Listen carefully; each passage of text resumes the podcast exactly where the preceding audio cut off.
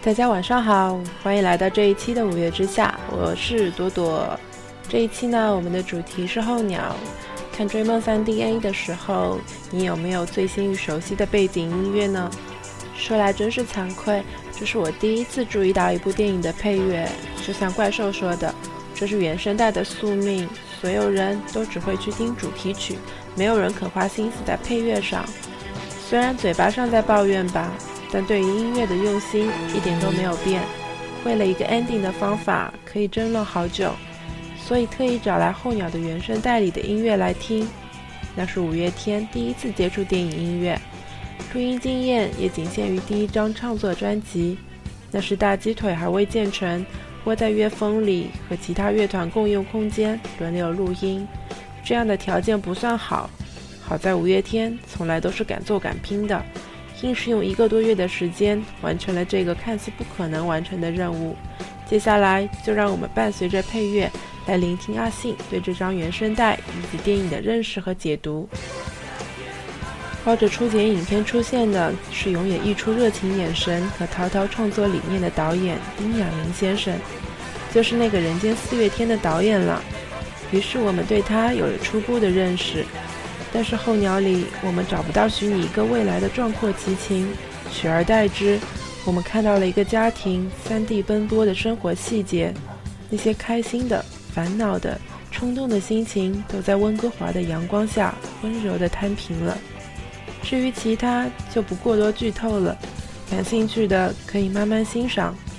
为了黑暗中必定闪亮的一双眼睛和一架灵魂，为了我们精心奉上的五点一声道。为了你身边的人，难得的一起努力做同样一件事情，感动。第一次做电影音乐，我们倒也没怎么害怕。接下来冒着烟的初剪的录像带，就卷起袖子，土法炼钢的干了。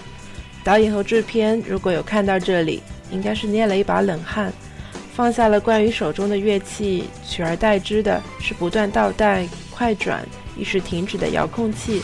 在尝试中找到了不同于以往做音乐的乐趣，一样的一个表情，衬上了琴音就忧伤了许多。然而鼓一敲，却又像是在笑。音乐这么搞一搞，一个人的表情成了似笑非笑的孤独。花火一刻灿烂而短暂，左键咔啦咔啦的带着我们穿墙相拥。真讶异，我们的权力竟然这么大，像是还没练成玄幽闭剑法就得到了清明剑的小孩。电影为什么叫候鸟，是一个我们从不曾讨论的话题。导演没说，编剧没说，团员们也只有在影片中瞥见港边的小鸟一只。但是候鸟啊，在我们看了影片无数次之后，如此鲜明的在我们的心中拍打着翅膀，穿越着没有目的地的海洋。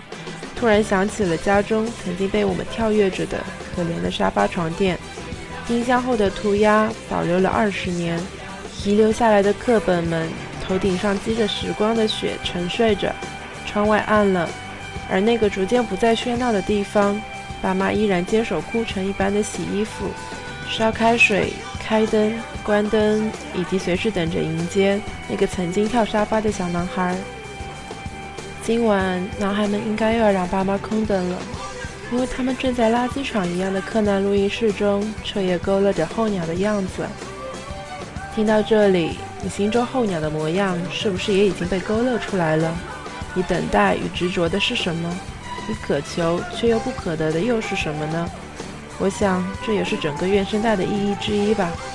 好的音乐总会给我们带来些什么，总会让我们感受到些什么。那么，让我们在剩下的时间里闭上眼睛，用心感受五月天想带给我们的感动与启迪。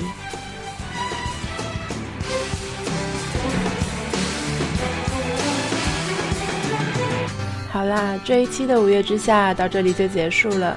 下周六晚上八点，Y Y 频道八四二五五五三零，我们不见不散。